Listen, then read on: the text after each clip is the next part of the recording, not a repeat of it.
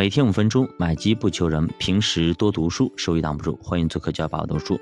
那么我把这本书给大家分享完，最后一点点的内容啊。作者第二看好的就对冲基金，咱们说过了啊。那么世界上非常非常出名的对冲基金，比如说哎索罗斯索大爷的量子基金非常有名，还有当年破产引发金融海啸、金融地震的长期资本，它也是对冲基金。还有呢，保尔森基金，哎，在零八年金融危机当中大赚特赚啊。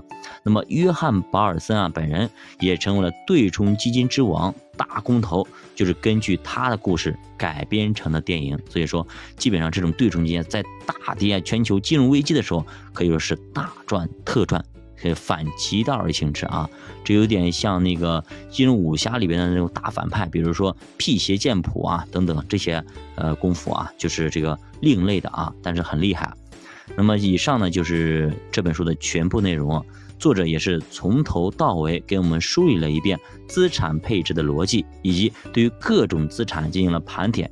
其实资产配置并不复杂，就是债券、股票、商品、房地产等等这些常见的资产的不同比例之间的协调，跟炒菜一样的食材放这里，来回炒，怎么炒？对于一般的投资者而言，基本上上手非常快，入门很简单，甚至可以快速让你实现扭亏为盈，并且在市场上稳定获利啊。那么，但是资产配置做好并不容易啊！你能做成容易，但是做好不容易。当你具备了一定的水平以后，要根据周期、风格、利率进行资产比例的调节，获得尽可能多的阿尔法收益，这个就很困难。比方说，给你一堆的菜让你去炒，比如炒个西红柿、炒鸡蛋等等这些菜，你能炒成一盘菜，但是你要炒的非常好吃，像五星酒店这种大厨炒出来的味道，可能还得需要一些功夫啊。那么换句话说，如果只做到年化百分之八啊，资产配置分分钟可以帮你实现。但是如果你再多两个点，百分之十甚至百分之十二，那么就有些困难了。你要好好去学习，好好去沉淀，反复的打磨。才能做到百分之十以上，别小看这两个点啊！我告诉你，两个点，那么压力是非常非常大的。要做百分之十二甚至百分之十四，就难上加难啊，难上加难啊！只有百分之二十的人才能够做到这种水平。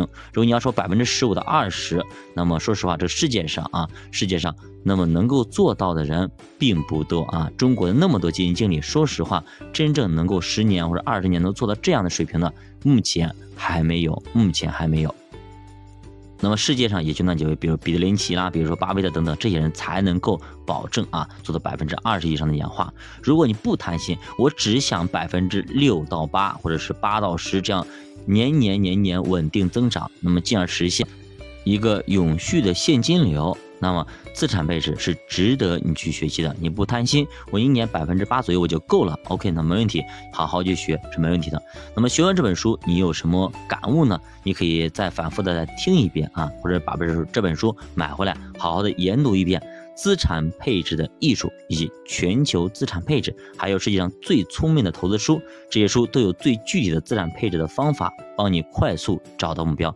另外呢，我非常推荐，就是那个积极性资产配置这本书，非常非常好，配合着看会让你收到意外的惊喜。那好的，那么以上就是这本书的全部内容。那么欢迎大家对于这本书的学习有哪些感悟、收获，可以欢迎大家在节目下方留言，写出你的感受，写出你的一个收获。这样的话，对于你投资来说是非常非常有帮助的。我们做投资一定一定不要闷声的在做啊！你这样的话很容易钻牛角尖，很容易实现的一个亏损，因为你要长期的把你的问题摆出来，然后去解决，放在明面上。这样的话。别人才能够帮到你，同时你也能发现问题，不然的话，你在那里一直想，一直想，永远解不到题，解不开。那么这个时候，你应该去寻找那个会解题的人，去帮助你解。比方说上上学的时候，对吧？孩子一道题解不出来，你一直解，解了两天还解不出来，你还得解吗？去找你们班上的会解的同学帮你一下，对吧？或者说让你老师帮你一下，去点一下，可能你就你就点开了，很容易。对吧？我们这个时候不是说逞个人英雄主义的，我们只要赚到钱，只要把题给做会了就可以了，没必要说非要我自己怎么独立完成的，没有这个必要啊，没有这个必要。比如科比，当年他也是每个人都学，对吧？还说他是大杂烩，那最后呢，不是也是自成一派吗？最后也你只要能进球，能能够对吧？帮球队赢球，那就可以了。你管他用什么呢？不管黑猫白猫，抓住耗子总是好猫。不管用什么方法，只要赚到钱，那就是厉害的，稳稳的实现你的现金流的流入，这就好了。这就是我们资产配置的一个魅力所在。教爸读书陪你一起慢慢变富，欢迎大家再次留言，再见。